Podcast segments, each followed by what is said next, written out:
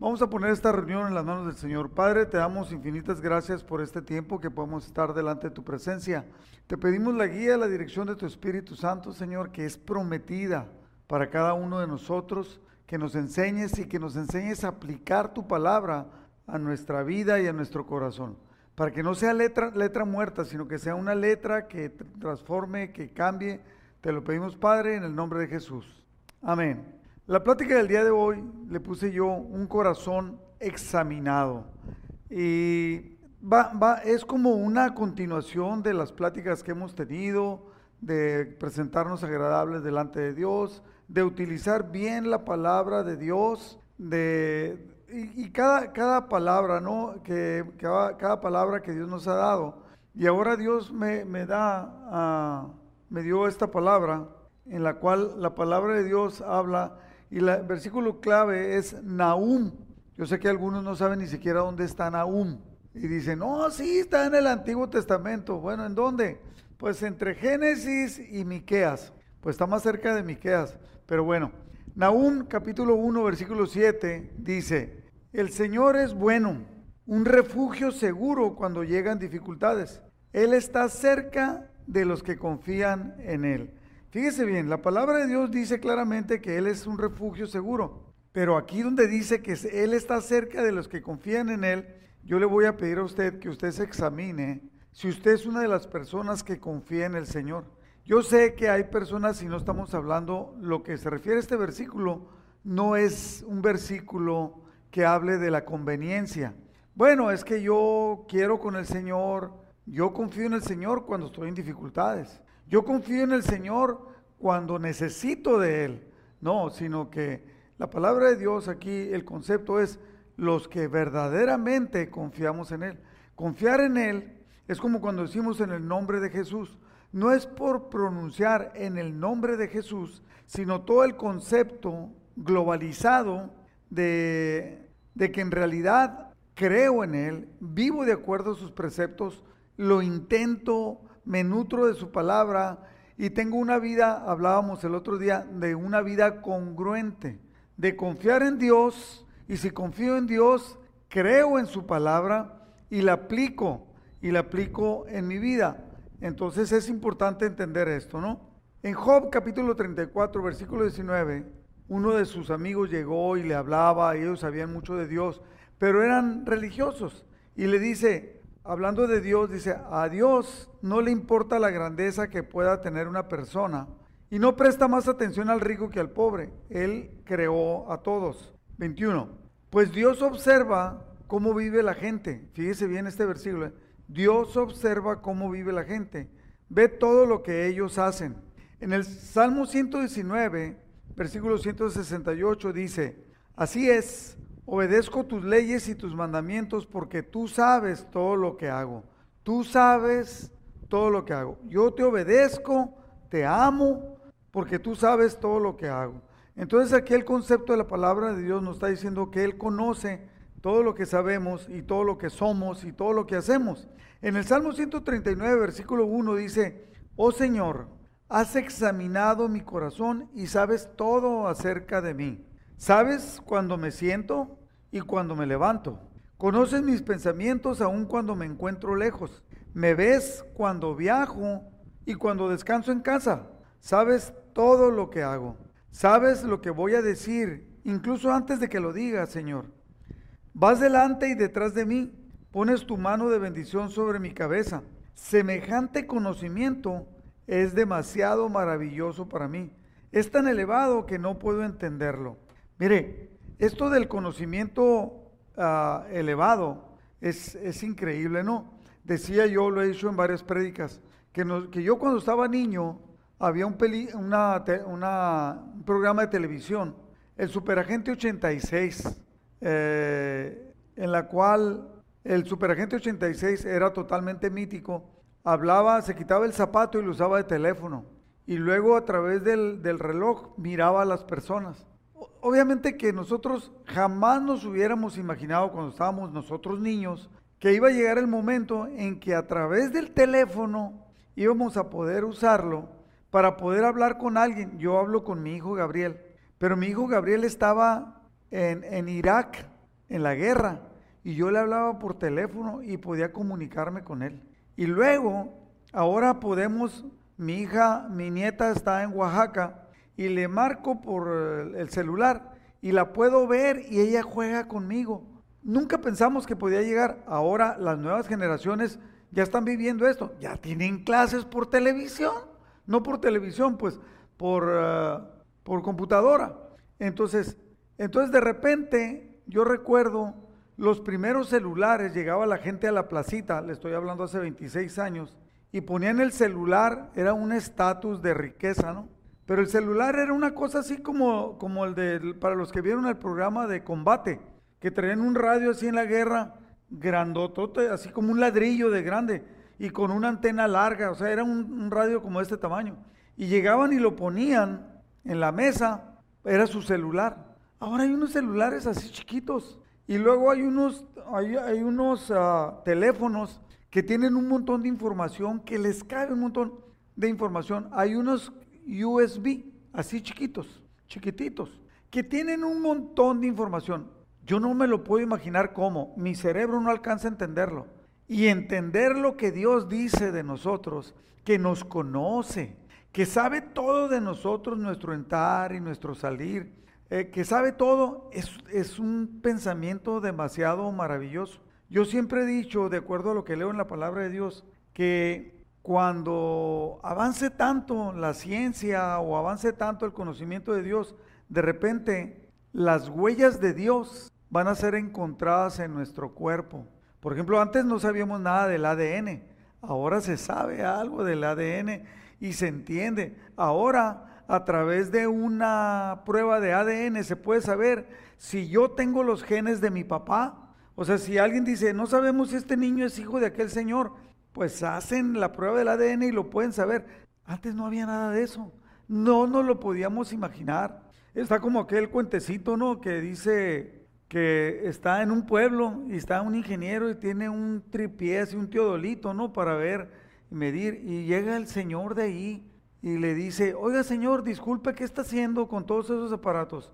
Y le dice el ingeniero, pues estamos haciendo un camino y para eso necesita los aparatos, porque miraba que allá estaba otro con un palo, ¿no? Y le estaba tomando las medidas. Y le dice, sí, así hacemos los caminos. Oh. Y le dice el otro, y antes, dice, ¿cómo le hacían si no, si no tenían esto? ¿Cómo hacían los caminos? Pues conseguíamos un burro y por donde se iba el burro, por ahí hacíamos el camino, ¿no? Porque los, los, los animales bien inteligentemente hacían los caminos. Entonces, demasiado conocimiento ahora usted puede pasar aquí por el Valle Imperial para que vea el conocimiento, la aplicación del conocimiento.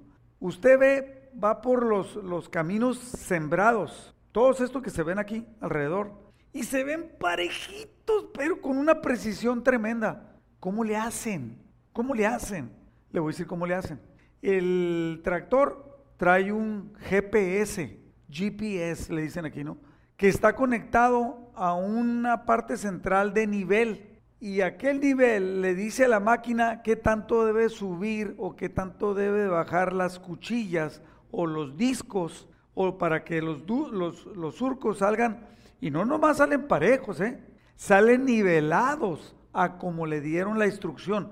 Una máquina haciendo el trabajo. No crea que el señor que va manejando, ese nomás lo lleva hacia donde va, pero la, la altura y todo lo maneja un nivel, un nivel inteligente. Entonces cuando vemos todo eso, cuando Jesucristo dijo, de toda palabra ociosa que digan los hombres, van a dar cuenta del día del juicio.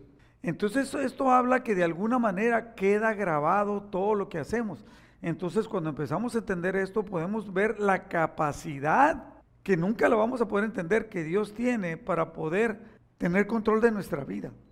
Saber lo que hacemos, lo que decimos, es más, decía Jesús, que los miraba y sabía lo que estaban pensando.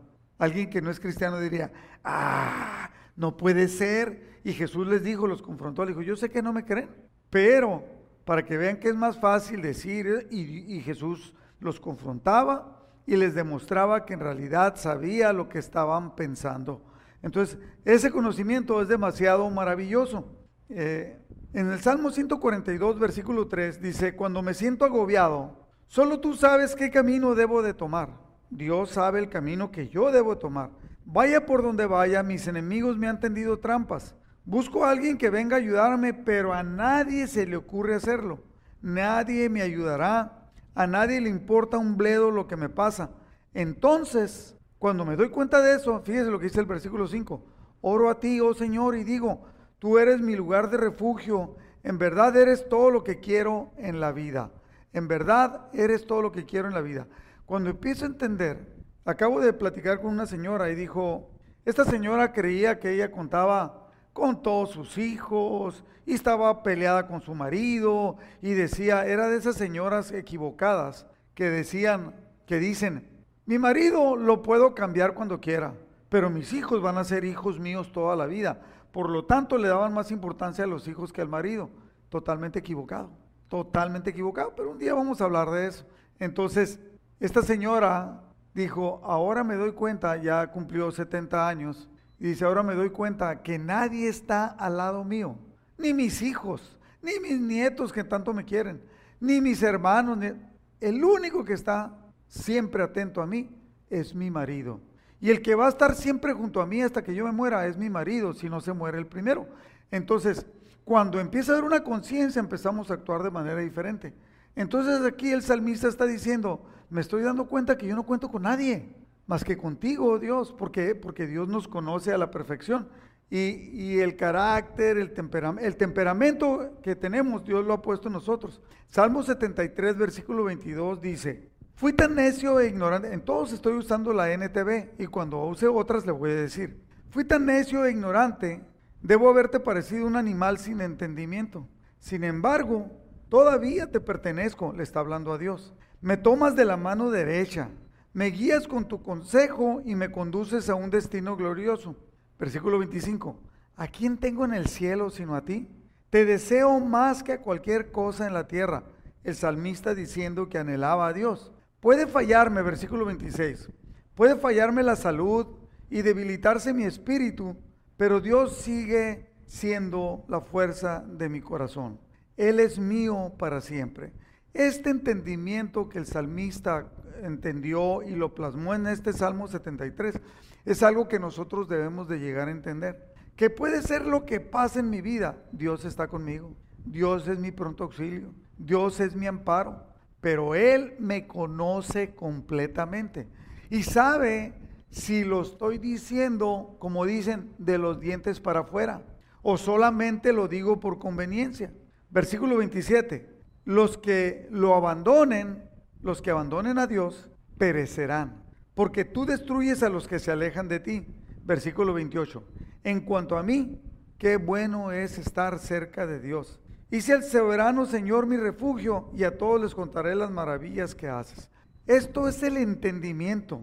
Y entonces, cuando hay entendimiento, entonces empieza a haber una congruencia en nuestra vida. El cómo proceder, el cómo actuar. Proverbios 5:21 dice, pues el Señor ve con claridad lo que hace el hombre, examina cada senda que toma.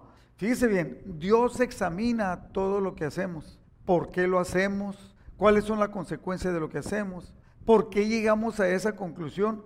Es demasiado maravilloso. Jeremías 32, 19 dice, tú posees, está hablando de todo de Dios, tú posees toda la sabiduría y haces grandes y maravillosos milagros. Ves la conducta de todas las personas y le das lo que merecen. O sea, ¿cómo se llamó esta plática? ¿Cómo se llama esta plática? Un corazón examinado. ¿Por qué? Porque Dios examina nuestro corazón. Aquí la pregunta es, ¿cómo está su corazón, mi querido hermano? En realidad, con todo esto que estamos viviendo, con todo esto que estamos aprendiendo de la palabra, en realidad Dios ocupa el primer lugar. ¿O ocupo el primer lugar yo con toda mi vanidad, con todo mi orgullo, y me siento tan orgulloso que entonces reconozco a Dios. La palabra de Dios dice que Dios conoce nuestro diario caminar. Fíjese, en Juan capítulo 1, versículo 47, dice, venían, venían eh, unos discípulos que iban a llegar a ser los discípulos y traían a Natanael. Mientras ellos se acercaban, Jesús dijo, aquí viene un verdadero hijo de Israel, un hombre totalmente íntegro. La reina Valera dice, un, un, israelita de verdad, un hombre totalmente íntegro. Y entonces Natanael le dice, ¿cómo es que me conoces? Le preguntó Natanael. Y Jesús le contesta, pude verte debajo de la higuera antes de que Felipe te encontrara, contestó Jesús. Entonces Natanael exclamó, Rabí, que quiere decir maestro, tú eres el Hijo de Dios, el Rey de Israel.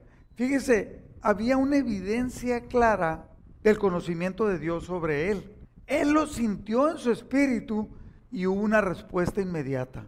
Aquí el problema es que hay personas que hablan de Dios, que entienden de Dios, que conocen de Dios, pero no hay respuesta.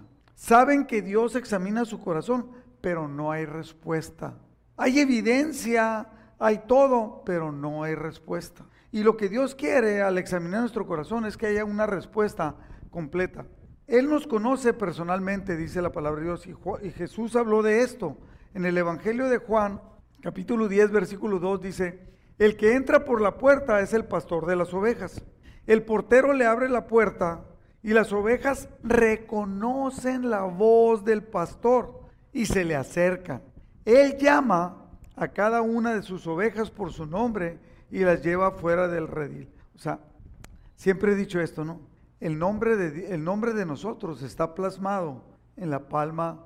O sea, yo creo que ustedes, yo creo cuando estábamos enamorados, en, de novios, porque seguimos enamorados, ¿no? Aquí escribíamos el nombre, ¿no? Eh, y ponías el nombre de la muchacha que te gustaba. El guancho dice que se ponía aquí. Dice, ¿por qué no traes nada, guancho?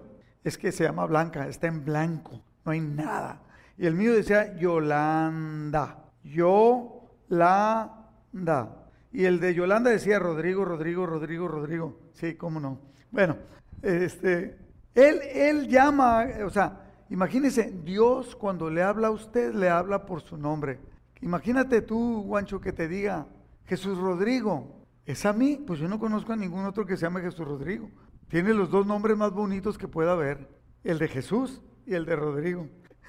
Número cuatro, una vez reunido su propio rebaño, camina delante de las ovejas y ellas lo siguen porque conocen su voz. Quiero enfatizar estos dos puntos, que Él, Jesús, nos llama a cada uno de nosotros por nuestro nombre y nosotros nos identificamos con Él y conocemos su voz. Y dice Jesús, yo soy el buen pastor, en el versículo 14, yo soy el buen pastor, conozco a mis ovejas y ellas me conocen a mí. Esto es una relación interpersonal fuerte, verdadera, tremenda. Muchas personas no creen que Dios los conoce, pero los conoce a la perfección y creen que conocen a Dios, pero ni siquiera se acercan, entonces no lo conocen. Versículo 15, como también mi Padre me conoce a mí, y yo conozco al Padre, así que sacrifico mi vida por las ovejas. Aquí Jesucristo está diciendo, está hablando de una relación perfecta entre el Padre y el Hijo, para ejemplificarnos la relación que quiere con nosotros. Y entonces, fíjate, la palabra de Dios habla de que nos da, nos establece en una relación correcta. Primera Corintios capítulo 8, versículo 3 dice, si alguno, pero, primero dice, pero si alguno ama a Dios, es conocido por él. Si nosotros verdaderamente amamos a Dios, no es que Dios no conozca al que no le ame, no, no. Está, eh, está hablando este versículo acerca de la relación fuerte, personal. Si alguno ama a Dios, es conocido por él. En Romanos 8, 28 dice, sabemos que Dios hace todas las cosas cooperen para el bien de los que lo aman y que son llamados según el propósito que Él tiene para ellos. Versículo 29. Pues Dios conoció a los suyos de antemano y los eligió para que llegaran a ser como su Hijo, como Jesús. Esto habla de una transformación. Si usted no está siendo transformado a la imagen de Jesús, déjeme decirle que le falta mucho todavía entendimiento. Aunque pueda hablar así bonito y pueda decir, tengo, soy cristiano y todo, pero si usted no entiende y no permite que Dios lo vaya transformando a ser como Jesús, no ha habido crecimiento. A fin de que su hijo, o sea, Jesús, fuera el hijo mayor de muchos hermanos. Y fíjese lo que dice el versículo 30. Y después de haber, lo voy a usar en, en forma personal, y después de habernos elegido, Dios nos ha llamado para que nos acercáramos a Él. Y una vez que nos llamó, nos puso en una relación correcta con Él. Y luego de ponernos en la relación correcta con Él, nos dio su gloria. Es un proceso de avance, es un proceso de mejoramiento. Dice, después de que nos escogió, Dios nos llamó para que nos acercáramos a Él. Y una vez que nos llamó, nos puso en relación correcta con Él. Y después de ponernos en una relación correcta con Él, nos dio su gloria. Tremendo, ¿no? En Éxodo 33, 12, quiero ejemplificar esto. Está Moisés hablando, eh, le dijo al Señor, tú me has estado diciendo, lleva este pueblo a la tierra prometida, pero no me has dicho a quién enviarás conmigo.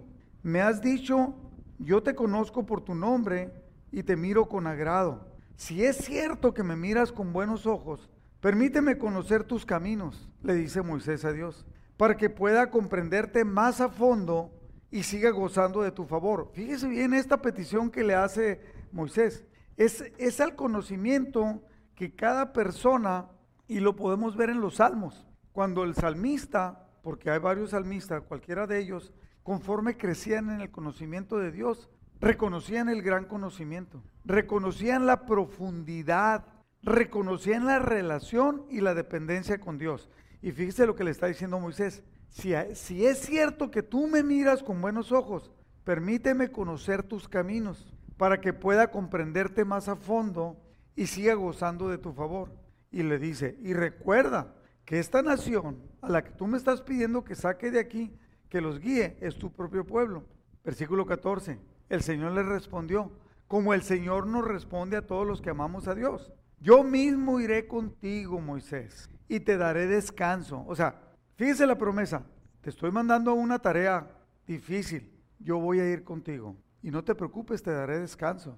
O sea, no va a ser algo agobiante. ¿Por qué? Porque yo te voy a solucionar los problemas. Necesitas luz, te voy a dar luz. Necesitas sombra, te voy a dar sombra. Necesitas agua, te voy a dar agua necesitas comida, te voy a dar comida. Y Dios nos dice también a nosotros, pero, pero, pero la palabra de Dios habla de que somos pueblo de Él.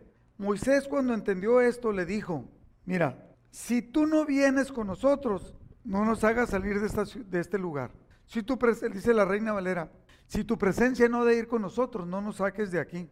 En Éxodo 33, 16, el versículo que sigue, dice, ¿cómo se sabrá que me miras con agrado a mí y a tu pueblo si no vienes con nosotros? O sea, la manera como vamos a saber que tú te, te agradas de nosotros es que tu presencia esté con nosotros, dice Moisés.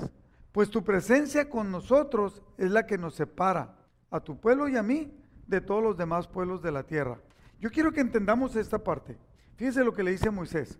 Si tu presencia no de ir con nosotros, no nos saques de aquí, aquí déjanos. Porque lo que nos separa de ser diferentes que los demás, y eso es algo que usted debe entender, algo que yo debo entender, lo que nos separa de los demás personas, de nuestro trabajo, de nuestro vecindario, de nuestra familia, es el entender, el amar a Dios y entender que Dios está con nosotros. Eso nos hace un pueblo especial.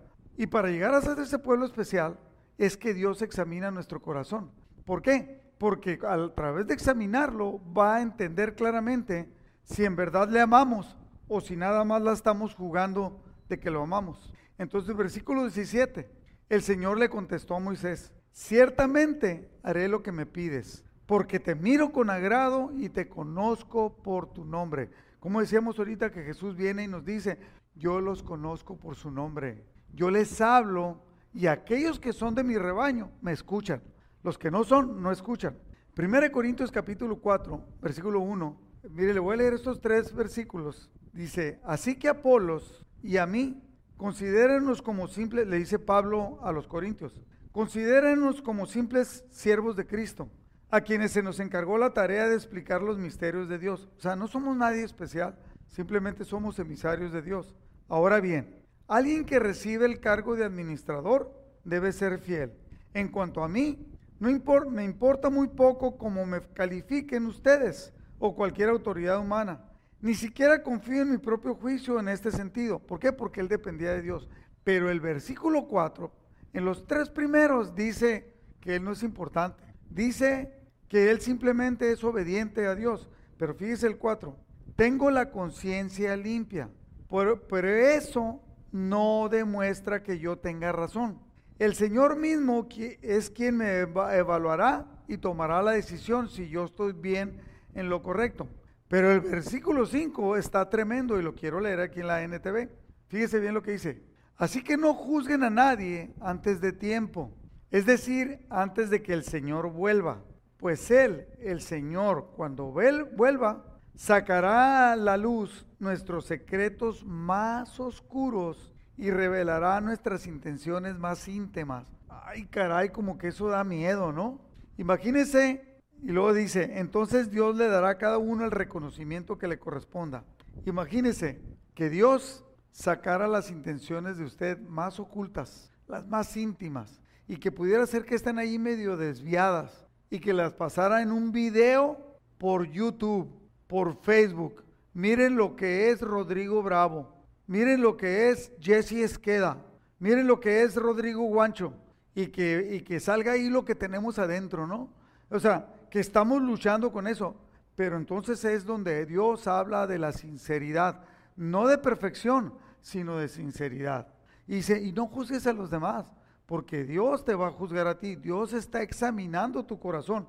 Ahí es el principal detalle, de que lo entendamos y empecemos a vivir de esa manera. Quiero darle, respecto a este estudio, siete puntos a notar acerca de nuestro corazón, de lo que acabamos de ver ahorita. El primer punto es que Dios nos conoce a la perfección. Entiéndelo. Dios te conoce a la perfección. No, no tiene nada que ver que poses. No, es que yo amo al Señor. Dios sabe si lo amas verdaderamente o no. No, es que yo soy obediente al Señor. Dios sabe si eres obediente o no. Dios conoce la... Si hay orgullo, si hay vanidad, si hay desviación, lo que hubiere, Dios lo conoce a la perfección. A Dios no lo podemos engañar. Quiero decirle tres puntos de esto, ¿no? Que a Dios no lo podemos engañar. Podemos engañar a toda una congregación. Podemos engañar, yo que hablo en la radio, puedo engañar a las personas si quisiera en la radio. Puedo hacer videos demostrando que yo soy quien no soy, pero a Dios no lo puedo engañar. Además, no nos podemos ocultar, la palabra dice claramente, no nos podemos ocultar de Él. Y nuestra simulación no le agrada a Dios. Dios no, repita conmigo, Dios no tiene cómplices. O sea, no hay tal cosa que, ah, Rodrigo Bravo va a la radio, Rodrigo Bravo hace estudios, por lo tanto, le voy a dejar pasar ciertos pecadillos ahí, ¿no? Eh, ha de cuenta que pues se ha puesto de moda de que, lo he dicho muchas veces, de que pastores eh, caen en adulterio, otros agarran dinero que no, que no deben de tomar. Ah, bueno, como él predica la palabra, le voy a pasar ciertos pecadillos. No, Dios no le pasó. Mire, nomás para que vea, ¿qué hizo Dios con Moisés, su siervo amado? 40 años sirviéndole por el desierto con un pueblo batalloso. Y el día que se enojó Moisés, Dios le dijo, ah, sí, pues no vas a entrar a la tierra prometida. Y lo mató. Nomás la miró de lejos. Desde un monte le dijo, sube al monte para que la veas de lejos, para que se te quite lo corajudo. Entonces, y lo mató, fíjese bien, y lo amaba y lo mató. Entonces es obvio que nuestra simulación no le agrada a Dios. Número dos, Dios sabe si somos de Él o no. No importa que usted diga, no importa si ahorita en la prédica usted pone su nombre y se pone a hacer otras cosas, o que manda a decir, queridos hermanos, ¿cómo los amo? Y no nos ama. Dios los bendiga y en realidad no desea que nos bendiga. Dios sabe si usted es de Él o no. Dios sabe si Rodrigo Bravo es de él o no. Si estoy en, si él está en mi corazón o no. Dice el Salmo 79, versículo 13. Entonces nosotros, tu pueblo, las ovejas de tu prado, te agradeceremos por siempre y para siempre y alabaremos tu grandeza de generación en generación. En el Salmo 139, 3 dice, has escudriñado mi andar y mi reposo. Cuando camino o cuando estoy quieto, tú me conoces. Has escudriñado mis intenciones. Has escudriñado quién soy. Y todos mis caminos te son conocidos. ¿Cuáles? Todos. Cuando usted dice, no voy a vivir con Dios porque tengo trabajo, Dios sabe si es verdad o no. No, yo tengo a Dios en primer lugar. Dios sabe si lo tienes en primer lugar o está en el segundo, en el tercero o en el cuarto. en Juan 1.11, fíjate bien, Jesús dijo que Él vino Dice, vino a los de su propio pueblo y hasta ellos lo rechazaron. Muchas personas creen que son de Dios, pero lo rechazan. Versículo 12. Pero a todos los que creyeron en Él y lo recibieron les dio el derecho de llegar a ser hijos de Dios. Entonces, en esa elección es donde nosotros alcanzamos a llegar a ser hijos de Dios y a pertenecer a su pueblo y a ser conocidos de Él. Número tres, Dios conoce el porqué de nuestras actitudes. ¿Por qué somos? Mire, puse una foto ahí donde está un hombre con dos caretas. Una es el, el happy face y el otro, ¿cómo se llama? ¿Cómo? Sad face. O sea, una cara alegre y una cara triste. Entonces, Dios sabe por qué nos portamos como nos portamos. Dios sabe, conoce el porqué de nuestras actitudes. Si en realidad dependemos de Él o no dependemos de Él. Porque es muy fácil decir, no, Dios es la guía, o no, Dios. Y adoptamos, dice Fermín García, ¿no? Que ya falleció, un hombre de Dios. Una muy buena actitud de este señor, me encantaba, ¿no? Dice que cuando él, él era pastor ya, pero era muy religioso y Dios se quería relacionar con él. Entonces se juntó con alguien y le dijo, vamos a orar. Sí, vamos a orar, vamos a poner esta petición delante del Señor. Entonces toma de la mano a la otra persona y el pastor Fermín García se ponía así, ¿no? O sea, en una pose, lo, que estoy ejemplificando es una pose muy religiosa, como hay muchos, ¿no? Que entonces se ponía y la otra persona que estaba llena de Dios no oraba y, le, lo, movía y reaccionaba y decía, sí, vamos a orar, vamos a orar y otra vez se ponía en pose, ¿no? En pose para orar. Y el otro le estaba dando a entender que no, que no hay una pose para orar, no hay una actitud, o sea, debemos de tener una actitud correcta, no el parecer que tenemos una actitud. ¿Cuál es la actitud de tu corazón? ¿Un corazón rendido a Dios? Cuando tienes mala actitud contra hermanos, es obvio que tienes una mala actitud contra Dios. Porque dice, si a tu hermano que ves no lo puedes amar, a Dios que no lo ves, menos lo vas a amar. Entonces, debemos de tener, crecer a la estatura de, Jesús y Él conoce nuestras actitudes.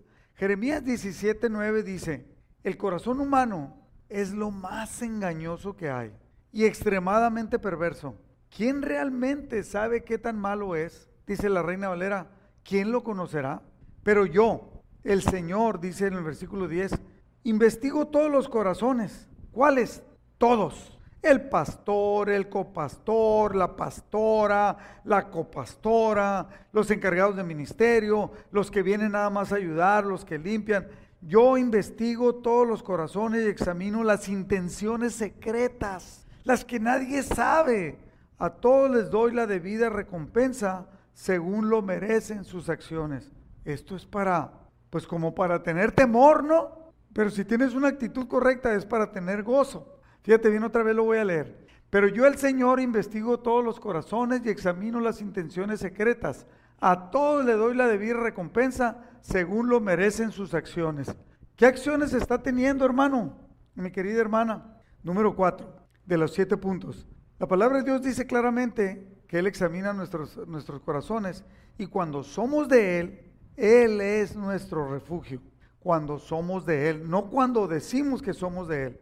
Lamentaciones 3:25 dice, el Señor es bueno con los que dependen de Él, con aquellos que lo buscan, no con los que dicen que lo buscan y no lo buscan. No estoy tratando de regañarlo, al contrario, quiero que nazca una expectativa de decir, ah caray, estoy equivocado, debo de cambiar, debo de cambiar mis actitudes, debo de comenzar a buscar sinceramente a Dios. ¿Por qué? Porque quiero la bendición. La gran mayoría queremos la bendición, pero no queremos ah, pagar el precio. Mire, es como cuando usted compra un vehículo viejito.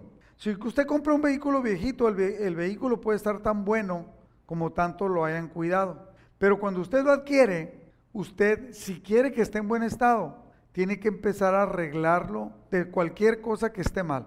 No, pues que los amortiguadores no están bien, compra amortiguadores y se los pone. No, que el mofle no está bien y todo. Usted compra el mofle y se lo pone. No, que le falta fuerza.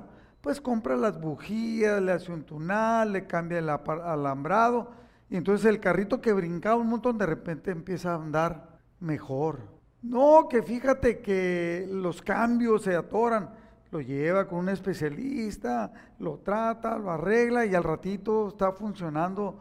Eh, José Holguín, un cantante de acá de Tijuana, que él así así tipo ex drogadicto, así medio cholo, compuso una canción que desde que la oí me encantó. Él siempre me, encanta, tiene una actitud de, querer compartirle a los necesitados, compartirle acerca de Dios.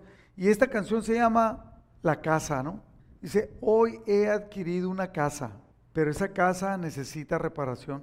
Tengo que arreglarle las puertas, tengo que arreglarle el techo, las ventanas, las paredes, los pisos. Y luego dice, esa casa que necesita reparación soy yo. Necesito reparar todo porque llegué bien dañado por todas mis malas actitudes, mi mal entendimiento. Eh, estamos mal cuando nos dejamos guiar por el egoísmo, estamos mal cuando nos dejamos guiar por nuestros propios pensamientos, estamos mal cuando tenemos malas actitudes. Entonces, el Señor es, Lamentaciones 3:25, el Señor es bueno con los que dependen de Él, con aquellos que lo buscan. Por eso, versículo 26, por eso es bueno esperar en silencio la salvación que proviene del Señor. ¿Por qué le digo esto? Porque los ladrones oran y dicen, Señor, que no me agarre la policía. Y si me agarra, pues que me suelte pronto, ¿no? Entonces creen que Dios es su refugio cuando andan haciendo lo malo. Es obvio que no. Salmo 46, 1 dice, Dios es nuestro refugio y nuestra fuerza. Siempre está dispuesto a ayudar en tiempos de dificultad. Dios está allí en tiempos de dificultad. Mire, puse esta foto y la quise poner sola porque esta foto, desde que la miré hace varios años, me impresionó. ¿Se alcanza a ver, Guancho? Mire, es un faro verdadero, ¿eh? Verdadero el faro. Y ahí en medio, ¿se alcanza a ver la lucecita, Juancho? La luz que estoy poniendo roja. Ahí en medio hay una puerta y hay un hombre parado ahí. Ahí, ok. Este, y el agua del mar pega tan duro, pero no le hace nada al faro, salvo mojarlo. Y el hombre que está en la puerta está sin abrigo ni nada, y está viendo, es como ver llover y no mojarte. ¿Por qué? Porque así es nuestro Dios. Podemos estar en medio de todas las dificultades del mundo, pero Él, que conoce nuestro corazón, que sabe que somos ovejas de su prado, Él es nuestro refugio. Él nos cuida. Número 5, quinto punto. Existe, y siempre vamos a caer en esto, existe una correspondencia, no, no de cartas, no, existe una correspondencia, sino de corresponder entre obedecer, o sea, existe una relación bien fuerte entre obedecer y recibir. Lo que estamos leyendo en la palabra de Dios es que Dios es refugio para los que en, ellos, en él confían. Dios es nuestro pronto auxilio en el que ha puesto su esperanza en Él.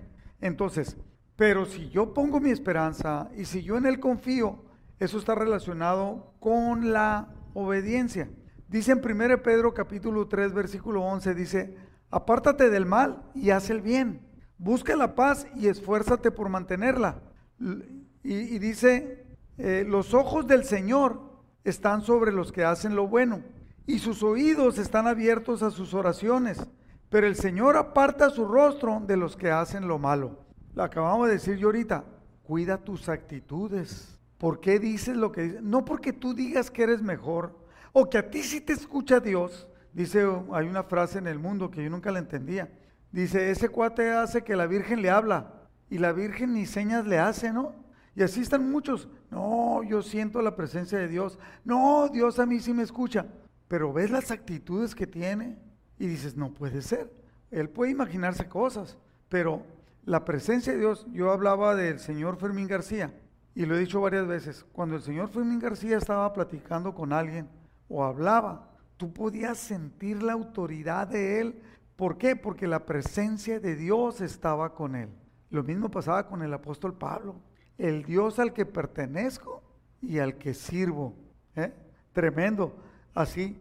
Entonces, en dos de, dos de Crónicas, capítulo 16, versículo 9, este versículo que le he pedido que se lo aprenda. Los ojos del Señor recorren toda la tierra para fortalecer a los que tienen el corazón totalmente comprometido con Él. Los ojos del Señor recorren toda la tierra. Van pasando aquí por Caléxico, por Mexicali, por el Valle Imperial. Y vienen buscando a alguien que tenga un corazón comprometido con Dios. Y ve a Rodrigo Bravo y dice, este cuate me ama, este cuate está comprometido, lo voy a fortalecer, de mi poder voy a vaciar en él, de mi amor voy a vaciar en él. No que parezca, porque a Dios no lo vamos a engañar, sino que, que en realidad cuando nosotros le pertenecemos y actuamos conforme a, entonces Dios trae un favor especial para que nosotros lo recibamos. Número seis, la pregunta. Él nos habla, pero ¿conoce su voz? Es una pregunta. ¿Conoces la voz de Dios? Decía yo, dije eh, que aquel, aquel señor, y, y luego sabes distinguirla. Me platicó ayer un amigo de que compró un, un mueble hace años acá, ¿no? Su hijo estaba chiquito, ya está, tiene como 30 años, y compró un mueble bien bonito de piel acá en Estados Unidos. Lo llevó y de repente llegó un día en la tarde y tenía dos hijos chicos, uno como de dos años y otro como de cuatro años. Y entonces estaba cortado con un cuchillo así el asiento. Fíjese bien, ¿eh? Entonces vio y dijo, ay, caray, ¿qué pasó? Y juntó a los dos niños y le dijo, ¿quién fue el que hizo esto? Y los dos niños no dijeron nada. Entonces les dijo, ok, desde ahora en adelante, hasta que no sepa quién, el juego que tenían, haz de cuenta la tableta, en aquel no había tableta, había el Nintendo o algo así, va a estar castigado y no lo van a poder usar. Entonces le dice el niño más grande, ¿no? Papá, ¿sabes qué? Yo fui. ¿Tú fuiste? Sí, yo fui, papá. ¿Pero por qué? ¿Por, ¿Por qué? Fíjese la sabiduría del niño, ¿no? ¿Por qué lo hiciste? Dice, mira papá, había de este lado un angelito bueno que me decía, no lo hagas, no lo hagas, es malo, no lo hagas. Y yo con el cuchillo en la mano, pero de este lado había un angelito malo que me decía, córtalo, córtalo. Y, ganó el angelito malo, papá, y lo corté. Ah, sí, dijo. Y ahí se me viene a, la memoria de que muchas personas pues simplemente le echan la culpa. Así estaba el chamaquito, otro chamaquito que le dijo al papá, papá, ¿por qué hiciste esto? Papá, es que se me metió, el, niño era cristiano, y el papá también, y sabían la metodología y la terminología cristiana, y le dice, papá, es que se me metió un demonio y por eso lo hice. Ah, sí. Se quita el, el, cinto del papá y empieza a darle cintarazos. Y le dice, sal demonio de desobediencia. Y el niño empezó a gritar, papá, papá, ya se salió, ya se salió. Y a veces nosotros los adultos así estamos. Dios deja que nos metamos en problemas, pero queremos que nos saque inmediatamente cuando somos producto de nuestra propia conciencia y producto de lo que hacemos y de nuestros malos actos. ¿Sabe distinguir la voz de Dios? Sabiendo que Dios le habla o está escuchando la voz de su esposa o de su amigo o de su propia conveniencia. Recuerde que, Jesús dijo, Juan 10.3, el portero le abre la puerta y el pastor llama a cada oveja por su nombre. Las ovejas reconocen su voz, la saca del redil. Y cuando ya han salido todas, camina delante de ellas y las abejas, las ovejas lo siguen porque reconocen su voz. Mire, mi querido hermano, si usted es rencoroso, si usted está lleno de amargura, Jesucristo le dice, arrepiéntete. Pero si tú no te arrepientes, entrega tu carga, pero tú no la entregas, es que no estás obedeciendo la voz de Dios, que te está diciendo que cambies, que hagas modificaciones. La pregunta es, ¿conoces la voz de Dios, pero la sigues? Y número siete, séptimo punto, ¿estás listo para presentarte delante de Él? Porque la palabra de Dios dice que nos habla, que nos escucha, que Él nos habla, nos escucha, nos examina. ¿Para qué? Para, y luego Él es nuestro refugio. ¿Pero para qué? Para poder presentarnos delante de Él. El salmista lo dice continuamente. En, 1 Corintios capítulo 4, versículo 5, el versículo que, que leí hace ratito y que lo expliqué poquito, dice, así que no juzguen a nadie antes de tiempo, es decir, antes de que el Señor vuelva.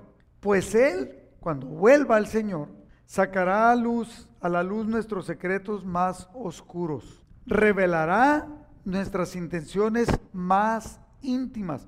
¿Qué quiere decir más íntimas? Que nadie las conoce. Tal vez ni mi esposa las conoce. Y entonces, de acuerdo a lo que sentimos, pensamos, a nuestros secretos, Dios nos dará a cada uno el reconocimiento que le corresponda. Si es reconocimiento, reconocimiento. Y si es para abajo en vez de para arriba, pues también, mi querido hermano, cuídese. El chamaquito ese que cortó, pues sí se aceptó que él fue, pero pues se tuvo que llevar el castigo. Hay una persona que yo conozco, no la conozco a la perfección, pertenece a una religión de esas de las sectas, pero su marido anda en los negocios más turbios, pero nunca se separa de él. ¿Por qué? Porque le conviene. De alguna manera tenemos la conveniencia pegada a nuestro corazón. Entonces, tenga cuidado lo de sus secretos más oscuros, porque Dios los va a sacar a la luz y va a revelar nuestras intenciones más íntimas. Entonces, ¿qué pasa si tenemos un secreto oscuro o una, una, una cosa íntima equivocada? Hay que presentarla delante de Dios. De todos modos, Él la conoce. Y decirle, Señor, tengo malos deseos en esto. Tengo mal pensamiento en esto. Esto lo hice por conveniencia. He guardado la apariencia de que soy muy... Como aquel eh, le platicaba el otro día a Guancho. Y esto ya lo hemos dicho que de repente llega un cuate que es pastor, llega a un hotel, a una ciudad que cuenta como Chicago, y de repente encuentra una maleta y la abre adentro de su cuarto y tenía, por decir algo, 50 mil dólares, ¿no? Y él se podía haber quedado con ella, no lo iba a reclamar ni nada, o podría ser como que no, pero él era muy recto. Entonces le habla al gerente y le dice, señor gerente, puede venir al cuarto, mientras la habitación. Viene el gerente, lo ve y le dice, mire, aquí encontré esta cantidad de dinero y no es mía. Entonces se muestra sorprendido el gerente de tanta, tanta, ¿cómo se llama? Tanta honradez. Entonces le habla y pertenecen y le quieren hacer una entrevista porque era, es algo que no se ve mucho en estos días. Y, le dice él que no, que no acepta que lo entrevisten. insisten mucho y entonces él le dice, mire, a él solo, no al gerente, le dice, no puedo aceptar la entrevista. ¿Por qué? Es que la señora que viene conmigo no es mi esposa. ¿De qué estamos hablando? de la integridad.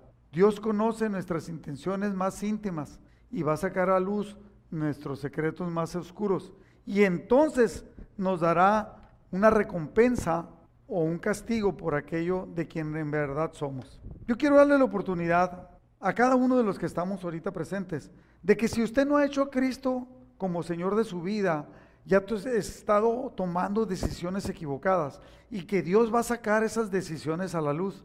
Pues es, tiempo de que lo, entreguemos. Ahora, ¿qué pasó con lo que ya teníamos atrás? Cuando le pedimos perdón a Dios y le entregamos verdaderamente ese arrepentimiento, la palabra de Dios dice que Él borra nuestros pecados y los echa al fondo del mar. Dice que jamás se acordará de ellos. Entonces, una cosa es antes y otra cosa es después del Señor. Yo le voy a dar la oportunidad de que aunque tenga muchos años en el cristianismo, pero si en realidad usted no ha hecho verdaderamente a Jesús Señor de su vida, lo podamos hacer hoy. Y repita conmigo, Señor Jesús, yo te pido, Padre, tú conoces mi corazón, tú conoces todo lo equivocado que he estado, te pido que perdones mis pecados completamente. Quiero ser esa nueva criatura y empezar a caminar contigo de una manera diferente. Perdona, borra mis rebeliones, borra mis pecados y llévame a entenderte, reconozco a ti como Salvador mío, como Señor de mi vida, y llévame a vivir esa vida de la cual tú prometes para que tú seas mi refugio. Señor, que no haya en mí simulación, que no haya en mí doblez de espíritu, que no haya nada que parezca y no sea. Quiero ser un hombre o una mujer verdaderamente rendido a tu voluntad. Haz que cada uno de nosotros, Padre, seamos ese hombre y mujer que te sirve y que somos testimonio para que otro venga al, conocimiento tuyo. Te reconocemos como Señor de nuestras vidas. Si usted reconoció a Jesús como su Salvador y lo hizo honesta, verdaderamente, Dios va a empezar a tomar control. Pero usted tiene que permitirle que tome control. Tiene que escuchar la voz de Él y obedecerla. Y entonces las cosas, yo le aseguro, porque así es la palabra de Dios, las cosas van a cambiar. Yo le bendigo, mi querido hermano. Ahí donde usted está, yo le bendigo. Con la autoridad que Cristo me ha dado, le pido que derrame bendición abundante en la vida de cada uno de ustedes. Y seguimos orando por todos ustedes que nos están escuchando. Que Dios le bendiga.